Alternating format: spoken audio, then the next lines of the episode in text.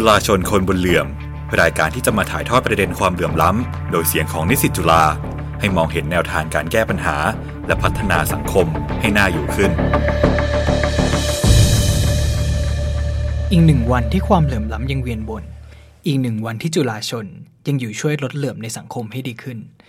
สวัสดีคุณผู้ฟังทุกท่านนะครับ วันนี้เราก็กลับมาอยู่กับรายการจุฬาชนคนบนเหลื่อนพบกันทุกวันพุธเวลาสองทุ่มครึ่งนะครับ วันนี้เช่นเคยครับ อยู่กับโอ๊กแลนด์กริดเอลดมเจริญชัยครับ และผมครับก๊อตกรกฎเจียมสง่าครับอ่าวันนี้อาจจะขาดสมาชิกไปท่านหนึ่งนะครับเออแต่ก็ไม่เป็นไรเนาะใช่แต่ว่าครับ ยังไงสังคมเรายังมีความเหลื่อมล้ำให้เราได้หยิบยกขึ้นมาพูดถึงกันอยู่แล้วเอออ่าและสำหรับหัวข้อที่เราจะมาพูดถึงกันในวันนี้นะครับก็คือเรื่องความเหลื่อมล้ำจากการแบ่งสายการเรียนนั่นเอง ใช่ ซึ่งหลาย ๆ คนอาจจะตั้งข้อสงสัยว่าทำไมเราถึงเลือกหยิบยกขึ้นมาพูดในสัปดาห์นี้ครับก็ถ้าเกิดแบบว่าหลาย ๆ ท่านผู้ฟังหลาย ๆ คนนะครับได้ติดตามข่าวสารในรอบสัปดาห์ที่ผ่านมาเนี่ย ก็จะเห็นว่ามันมีกระแสดราม่าข่าวหนึ่งครับ เป็นอือฮึแฮชแท็กขึ้นมาใน Twitter บนโลกออนไลน์รวมถึงแบบว่าสื่อหลักเองก็ได้มีการรายงานเกี่ยวกับเรื่องนี้ก็คือแฮชแท็กจนทิปนั่นเอง จนทิปเนี่ยเป็นเหตุการณ์ที่คือมีน้องผู้หญิงคนหนึ่งเป็นนัครักบเรียนชั้นมัธยมศึกษาปีที่หกครับเขาเนี่ยมีโอกาสได้สอบติดเข้ามหาวิทยาลัยในโครงการหรือโควต้าของคณะแพทยศาสตร์ครับซึ่งสิ่งที่ตามมาหลังจากการที่เขาสอบติดเนี่ยคือ ด้วยความที่ฐานะของทางบ้านเขาเนี่ยไม่พร้อมไม่มีอือฮึไม่มีกำลังทรัพย์พอที่จะ สนับสนุนให้น้องได้เรียนต่อจนจบเป็นแพทย์ขึ้นมาใช่ไหมสิ่งที่ตามมาคือน้องเขาออกมาเรียกเอ่อไม่ใช่เรียกร้องหรอกครับเป็นการอือฮึเปิดรับบริจาคมากกว่าอ่า แล้วสิ่งที่ตามมาคือด้วยความที่มันเป็นคณะแพทย์ไงคนคนไทยก็เลยรู้สึกว่า ไม่ได้มันต้องสนับสนุนอ่าเด็กเก่งอ่าขนาดนี้สอบติดขึ้นมาอืมทันทียอดบริจาคปิดที่ประมาณเกือบ 4 ล้านบาท ว้าว สิ่งเนี้ยมันทำให้เห็นเลยว่าคนไทยเนี่ยยังมี ค่านิยม ไม่ใช่ยังมีมันมีมาตลอด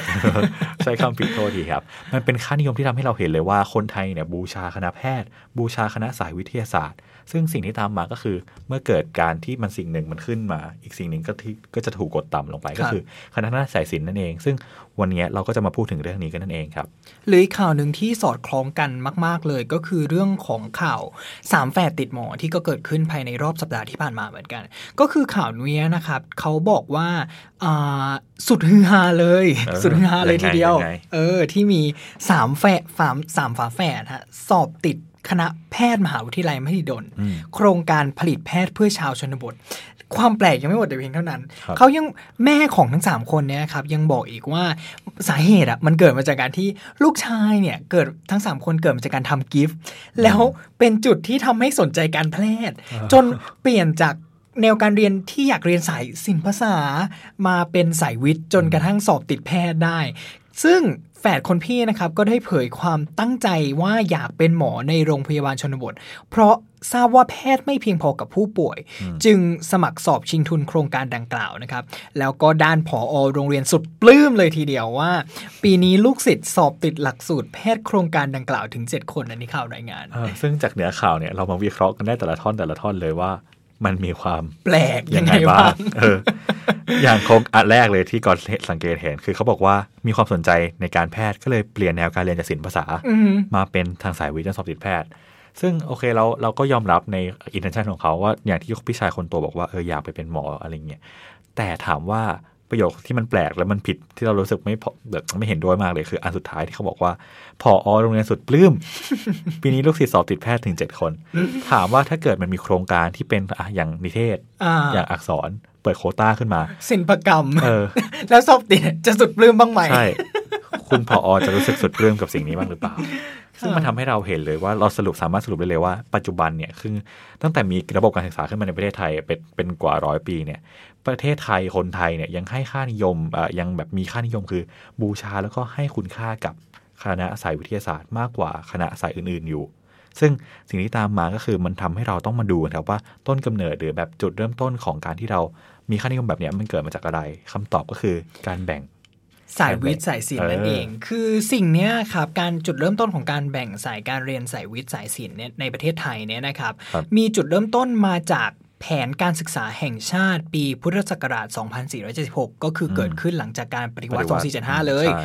ด้วยเหตุผลที่ว่าเพื่อการรองรับการศึกษาต่อในระดับอุดมศึกษา แต่ทีเนี้ยครับด้วยปัญหาว่าการแบ่งสายการเรียนที่มีจำนวนน้อยนั้นนะฮะมันทำให้เกิดการจำกัดกรอบการเรียนรู้ของเด็กๆอย่างเห็นได้ชัดมาโดยตลอด ทีนี้มันเคยมีความพยายามที่จะเปลี่ยนนะฮะคือตอนปีพุทธศักราช 2548 เนี่ยครับเอ่อกพทหรือว่าสำนักงานคณะกรรมการการศึกษาขั้นพื้นฐานเนะครับมีการเสนอให้ยกเลิกการ แบ่งสายแยกสายการเรียน แต่สุดท้ายแล้วก็ยังเป็นคงข้อเสนอใช่ปัจจุบันก็ยังไม่เกิดขึ้นจริงอืเนาะมผ่านไปจะ 20 ปีแล้วก็ไม่มีความ คืบหน้าใดๆเปลี่ยนแปลงสำหรับโรงเรียนสายรัฐทั่วไปหลักสูตรพื้นฐานใช่ไหมครับ ซึ่งจากไอ้จุดเริ่มต้นของการแบ่งสายตามประวัติศาสตร์เนี่ยตั้งแต่ปี 2476 เนี่ยมาจนถึงปัจจุบันนะเกือบร้อยปีแล้วนะครับอือฮึคือณจุดแรกที่มันมีการระบบการศึกษาในประเทศไทยอะโอเค เราอาจจะยอมรับได้ว่าการแบ่งเป็น 3 สายมันอาจจะเวิร์กอาจจะสะดวกกว่าใช่เพราะคนก็ยังไม่ได้รู้สึกว่าเรามีความสนใจในด้านใดด้านด้านใดด้านหนึ่งมากขนาดนั้นอือฮึแต่ในปัจจุบันเนี่ยความต้องการหรือความสนใจในการเรียนมันหลากหลายมากขึ้น โลกมันเปิดกว้างมากใช่คือคนเราอาจจะไม่ต้องชอบในสาขาใดสาขาหนึ่งไปแบบเฉพาะเจาะจงเลยครับเราอาจจะชอบเรียนวิทย์แล้วเราก็ชอบศิลปะไปด้วยก็ได้ครับเราอาจจะชอบเรียนภาษาแล้วเราก็ชอบเคมีบริหารธุรกิจอะไรอย่างเงี้ยใช่ ซึ่ง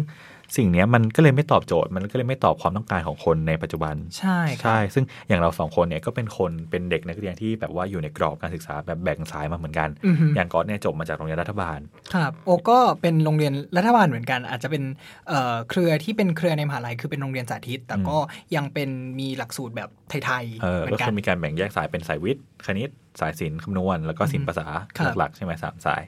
ซึ่งอะอยากให้ลองแชร์กันหน่อยว่าแบบการที่เรา เติบโตขึ้นมาหรือแบบจบมาในการศึกษาแบบเนี้ยมันมันมันมีปัญหายังไง หรือมันมีประสบการณ์ยังไงบ้างครับตั้งแต่แบบว่าตอนแรกเลยก็อยากรู้ว่าเออโอ๊คโอ๊คคือจบสายอะไรมานะครับโอก็จบสินคำนวณมาอืมแต่ว่าเคยไปเรียนวิทย์อยู่เทอมหนึ่งอ่า ซึ่งสาเหตุที่ไปเรียนวิทย์อยู่เทอมหนึ่งอะไม่ได้เพราะว่ามีความชอบอะไรเลยนะ แต่เพราะว่าโดนปลูกฝังมาว่าเรียนสายวิทย์ไปก่อน ดีเรียนสายวิทย์ไปก่อนเดี๋ยวมันหางานได้มากกว่า เรียนสายวิทย์ไปก่อนเดี๋ยวมันเลือกเข้าคณะได้มากกว่าอะไรเงี้ยแม้ว่าตัวเองอะจะมีความสนใจที่อยากเรียนนิเทศตั้งแต่มสองแล้ว คือเออเรารู้ตัวโอ้ว่าคือมี passion เออเลยว่าเราอยากเข้าคณะสายศิลป์ตั้งแต่เด็กเลย แต่ว่าคุณพ่อคุณแม่เนี่ยก็ ด้วยความที่ว่าเขามี fixed mindset แบบผู้ปกครองไทยอะว่าเออเรียนสายวิทย์ไปก่อนเถอะอะไรเงี้ยแล้วเขาก็รู้สึกว่าเออเราก็พอทำได้อะไรเงี้ยเหมือนแบบเกรดวิทยาศาสตร์มันก็ไม่ได้แย่ใช่ไหมสมัยตอนม.ต้นต้นอะไรเงี้ยเออก็เลยพยายามเอ่อ encourage ให้เรียนสายวิทย์ไปก่อน แต่สุดท้ายเราก็ไปค้นพบว่า มันก็ไม่ใช่ตัวเราอยู่ดีอะเหมือนแบบโอเค ถึงแม้ว่าเราจะ handle กับชีวะได้แต่แบบกับพวกวิชายากๆ อย่างฟิสิกส์เคมีอะไรเงี้ยมันก็ไม่ใช่ความถนัดของเรา แล้วผลกระทบที่ตามมาคือเรามีความ suffer กับการเรียน เพราะว่ามันยากใช่ไหมฮะ แล้วมันก็ฉุดเกรดของเราอ่าทีเนี้ยมันทำให้ เอ่อเกรดโดยรวมอะตอนจะยื่นเข้ามหาลัยมันอะมันน้อยใช่ไหมใช่ทั้งทั้งที่มันสามารถสูงได้มากกว่าเนี้ยใช่ เป็นสิ่งที่ relate เหมือนกันคืออย่างเราอย่างก่อนเนี่ยก็คือจบสายวิทย์มาเหมือนกัน ซึ่งแต่เราไม่ได้มี passion หรือไม่ได้มีความต้องการจะเรียนสายนี้เลย แต่แบบน่าจะคล้ายๆกันก็คือ พ่อแม่บอกว่าเรียนสายวิทย์ไปก่อนยังไงมันก็มีโอกาสมากกว่า คือเหมือนแบบอย่าอันนี้เป็นประสบการณ์ส่วนตัว คือครับเราอะมีพี่สาว พี่สาวเราเรียนจบเอ่อศิลป์คำนวณครับแล้วแบบเหมือนประมาณประมาณตอนม .6 อะก็คือเหมือนเริ่มค้นหาตัวเองเราเจอแล้วว่าอยากเรียนสายเอ่ออยากเรียนสายวิทย์ก็คืออยากเรียนวิศวกรรมศาสตร์ครับแต่ปรากฏว่าพอจบสิ่งคำนวณมาไม่สามารถไปยื่นสมัครต่อได้เอออมมันก็เลยเป็นเหมือนแบบกรณีศึกษาที่ทำให้พ่อแม่เรารู้สึกว่าเออ สิ่งไงสายวิทย์ไปก่อนได้เปรียบมากกว่าอยู่แล้วอะไรเงี้ยแล้วตรงเนี้ยเป็นปัญหาของระบบการแบ่งสายการศึกษาในเอ่อโรงเรียนมัธยมด้วยเพราะว่าหลาย ๆ โรงเรียนเนาะย้ายสายไม่ได้อืมอะของโอ๊กยังโชคดีที่มันย้ายได้ แต่หลาย ๆ โรงเรียนคือย้ายไม่ได้แล้วคือเลืคอนกแล้วเลือกเลเออยแล้วบางทีคนเรามันไม่ได้รู้ความต้องการใช่ของตัวเองตั้งแต่แบบตั้งแต่มต้นอะจริงครับบางคนแบบว่าเพิ่งมารู้ว่าอยากจริง ๆ แล้วอยากเข้าอะไรตอนมห้ามหกก็มีซึ่งอันนี้ก็เป็นปัญหาในระบบการศึกษาอีกว่าแบบใช่ระยะเวลากว่าแบบ 6 ปีในประถมศึกษาบวก3ปีในมัธยมต้นเนี่ย มันไม่เพียงพอที่จะทำให้เราแบบว่าคนพบว่าเราชอบอะไรได้ ซึ่งครับก็ถ้าเกิดต้องพูดคุยกันเนี่ยก็คือยาวมาก เรากลับเข้าเรื่องกันดีกว่าก็คืออ่าอยากรู้ใช่ไหมว่าประประสบการณ์แบบเนี้ยมันมันเกิดขึ้นมาแล้วยังไงต่อเมื่อกี้โอ๊คพูดถึงเรื่องอะไรนะ การศึกษาต่อใช่ไหมการเลือกสอบเข้าครับ พอเกรดมันไม่พอเนี่ยมันเป็นยังไงบ้างครับ มันก็ทำให้เราไม่สามารถที่จะอ่ายื่นคณะที่ต้องการได้ใช่ไหมอ่าใช่เราเป็นเหมือนกันด้วยความที่เราอะ ไม่ได้ชอบเรียนวิทย์ขนาดนั้น เราเราอะสอบได้ top ภาษาไทยสังคมอังกฤษ top อือฮึตลอด ในขณะที่เราต้องไปนั่งซ่อมฟิสิกส์เคมีชีวะตลอด มันทำให้อย่างอย่างก่อนอะเคยอยากจะสอบเข้าเอ่อคณะอักษรในรอบโควตาซึ่งมันต้องใช้เกรดยื่น ประมาณเอ่อจำได้เลยว่า 3.5 แต่เราได้แค่ 3.3 เพราะว่าเราโดนฟิสิกส์เคมีชีวะกดเกรดไว้ แล้วด้วยความที่หน่วยกิจมันเยอะด้วย สุดท้ายก็เลยทำให้เราไม่สามารถยื่นยื่นรอบนั้นได้ ก็ตัดสิทธิ์โอกาสที่เราต้องการอยากจะเรียนในขณะนั้นๆไปครับอืมฮึ แล้วก็ในเรื่องของสังคมก็มีผลเนาะบางทีอืมแบบว่าเออหลาย ๆ คนน่ะมันเด็กก็ยังมีค่านิยมอยู่ว่าแบบว่าเออเรียนสายวิทย์คือคนฉลาด แล้วมันทำให้บางคนก็ไม่กล้าที่จะเรียนสายศิลป์เพราะว่าทั้งๆแคร์ที่ตัวภาพเองลักษณ์ชอบใช่อ่า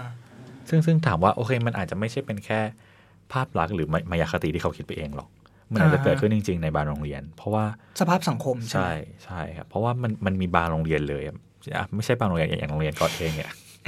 มีการโรงเรียนแบ่งก็เป็นแบ่งเกรดห้องอ่ตามเกรดตอนจบมต้นาคือแม้ว่าคุณน่ะจะอยากเรียนสายวิทย์ก็ตามบางคน แต่ถ้าเกิดเกรดคุณต่ำคุณก็ไม่สามารถที่จะเข้าไปเรียนห้องสายวิทย์ได้ คุณก็จะถูกปัดไปอยู่ในห้องที่เป็นศิลป์เหมือนห้งคัดกรองสายตามเกรดใช่ซึ่ง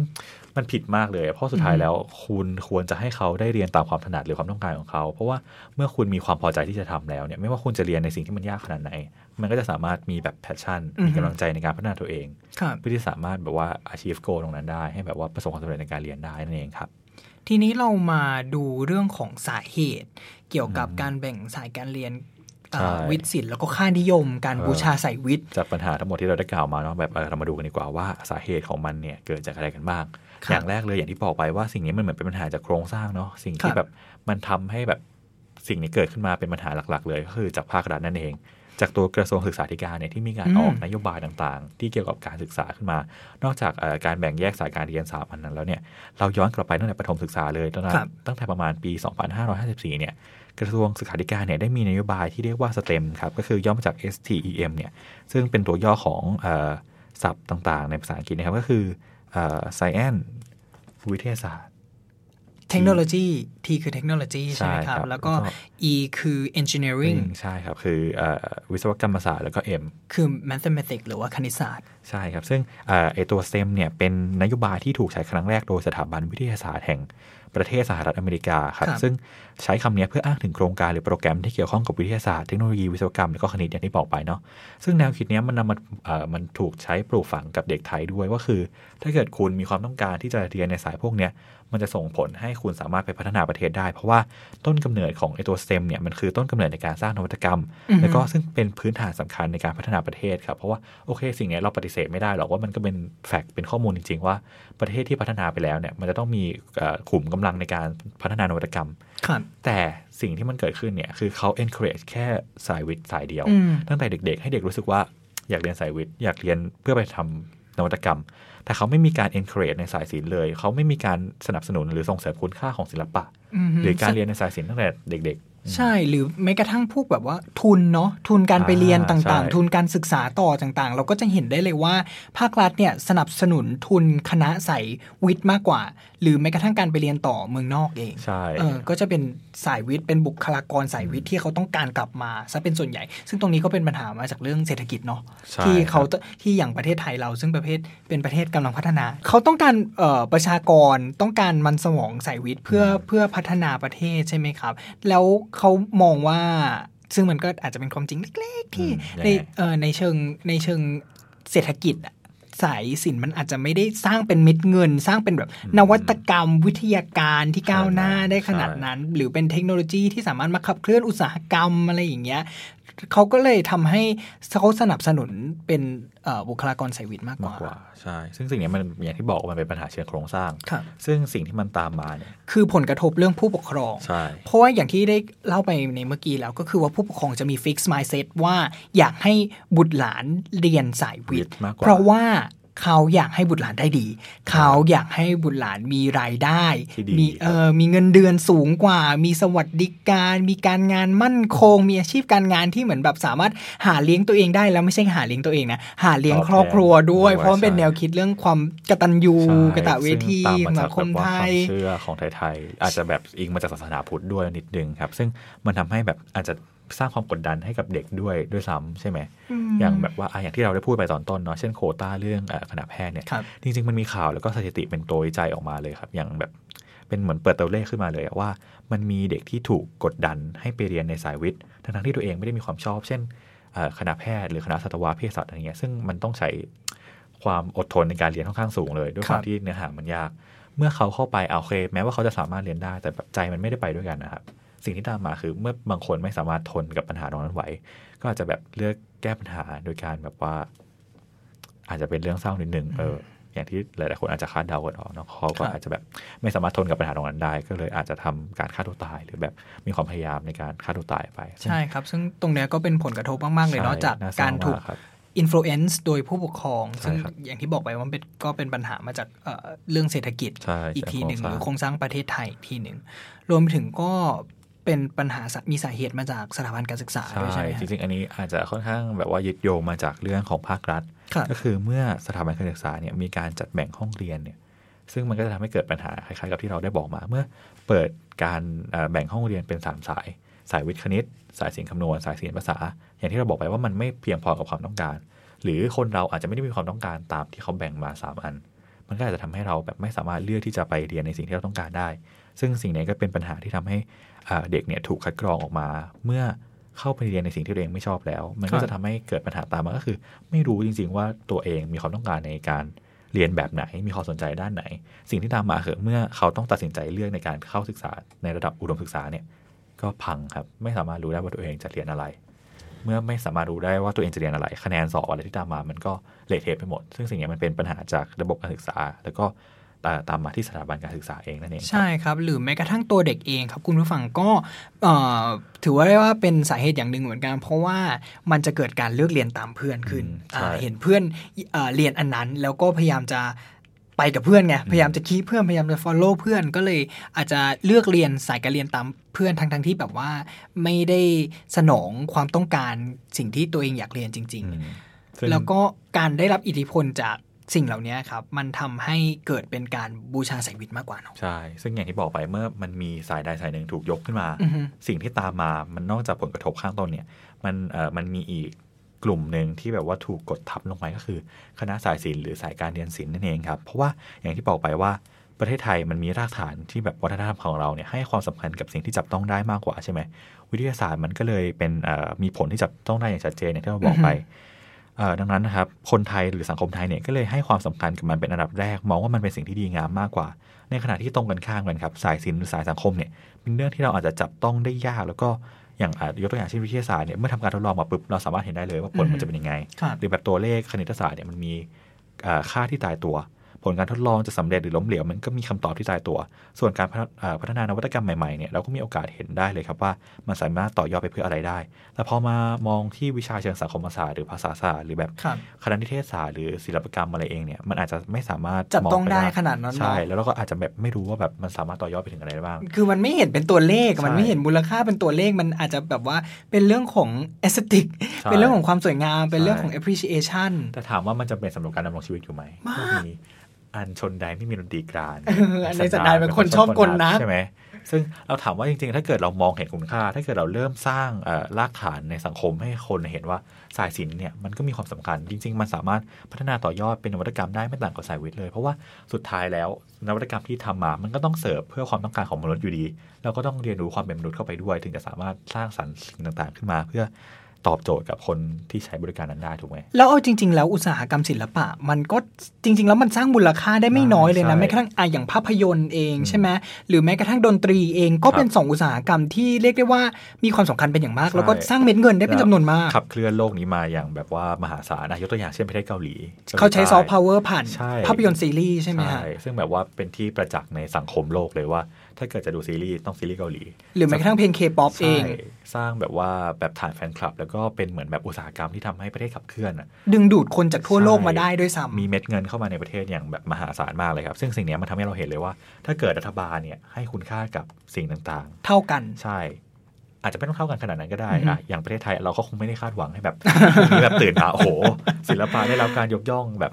เริ่มทีละนิดเริ่มทีละนิดจริง ๆ เริ่มจากปลูกฝัง mindset จากคนทั่วๆไปก่อนก็ได้ อย่างอย่างที่บอกไปนะว่าปัญหามันเกิดมาจากทั้งตัวเด็กเอง ผู้ปกครองเองรัฐบาลเอง ถ้าเกิดเราเปลี่ยนจากเอาเอาง่ายๆพ่อแม่ก่อนครับเออตื่นขึ้นมาแบบบอกลูกเลยว่าจริงๆศิลปะมันก็มีหนทางมันมีที่ทางของมันในประเทศ มันมีที่ทางของมันในสังคม ค่อยๆเปลี่ยน mindset ตรงเนี้ยให้มันดีขึ้น มันก็จะทำให้สิ่งต่างๆ แบบแก้ไขแล้วก็ค่อย ๆ พัฒนาต่อไปนั่นเองครับ เพราะว่าอย่างที่เราทราบกันดีเนาะไอ้ความค่านิยมเรื่องการนิยมบูชาสายวิทย์อะมันมีผลเป็นอย่างมากใช่แล้วก็เป็นข้อเท็จจริงเลยว่ามันทำให้เด็กเนี่ยถูกตัดโอกาสในการเรียนได้เรียนตามความฝันใช่ไหมใช่บางคนเนี่ยเอ่อตั้งแต่มัธยมมหาลัยจนไปกระทั่งการทำงานเนี่ยก็คือไม่ได้มีความสุขในสิ่งที่ตัวเองทำเลย โอเค มันอาจจะได้เงินก็จริง มันอาจจะได้หน้าหน้าตาในสังคมก็จริงแต่สุดท้ายแล้ว มันไม่ได้เสิร์ฟหัวใจตัวเองอะซึ่งสิ่งนี้ผมแบบก็รู้สึกว่าในฐานะความเป็นมนุษย์คนหนึ่งอะมันมันเศร้าเกินไปเกินกว่าที่แบบเราจะสามารถยอมรับได้ ว่าแบบอย่างนั้นเราก็ไม่ต่างอะไรจากเครื่องจักรเลยที่เราแบบว่าไปทำงาน เพื่อรับใช้ทุนทุนนิยมเฉยๆเออมันไม่ได้แบบเสิร์ฟหัวใจตัวเองใช่ ซึ่ง นอกจากเรื่องไม่ได้ตามไม่ได้เรียนตามความฝันแล้วเนี่ยผลกระทบจากปัญหาเรื่องความเหลื่อมล้ำระหว่างสายการเรียนเนี่ยมันยังทำให้โอกาสในการเเลือกเรียนหรือแบบโอกาสในการทำงานในอนาคตเนี่ยมันไม่เท่ากันอีกด้วย เมื่อแบบว่าสายวิทย์ได้โอกาสมาก สายศิลป์มันก็เลยแบบว่าถูกตัดโอกาสในอันนั้นไปครับ รวมไปถึงว่าอ่าแม้กระทั่งโรงเรียนมหาลัยเนาะอย่างที่ได้กล่าวไปก็คือว่าพอเขาให้ความสำคัญกับเด็กวิทย์มากกว่า เขาก็จะมีการเอ่อให้เงินทุนอืมมากกว่า มีการให้อุปกรณ์การเรียนอ่ามีการพาไปทัศนศึกษาการดูการศึกษาอืมอะไรอย่างเงี้ยครับเขาก็จะให้เด็กสายวิทย์ได้มีโอกาสทำมากกว่าเด็กสายศิลป์ซึ่ง มันควรจะเท่ากันไหมใช่เอ้ยจริงอันนี้แปลว่าเราได้แบบแอบไปหาอินไซต์มาใช่ไหมที่โอใช่แลนด์ครับได้ไปหา insight สำหรับมาเรื่องเอ่อการเรียนเอ่อเรื่องอุปกรณ์การเรียนในใช่ไหมแต่คละรับคณะในในมหาลัยเนี่ยอย่างใช่ครับอะอย่างก็ลองยกตัวอย่างก่อนก็ได้อย่างในนิเทศของเราเนี่ยโอเคมันอ่าอย่างก่อนเรียนภาคเขียนเรียนวารสารมันอาจจะไม่ได้มีอุปกรณ์อะไรมาก แต่อย่างเพื่อนๆที่เรียนอ่าภาพยนตร์หรือฟิล์มเนี่ยมันเป็นศิลปะจะใช่ถามแล้วว่าแล้วเขาต้องใช้เงินเออในการ ออกงบถ่ายทำอะโอเค มีอุปกรณ์ให้ก็จริง แต่อุปกรณ์ที่ใช้ก็ไม่เพียงพอครับโอ้ครับยืมบนกันแทบเพราะตาย เพราะว่าในเชิงการถ่ายทำมันก็มีงบต่างๆ มากมายใช่เอาที่แบบกองทีนึงโอ้โหค่าเดินทางค่าสวัสดิการค่าอาหาร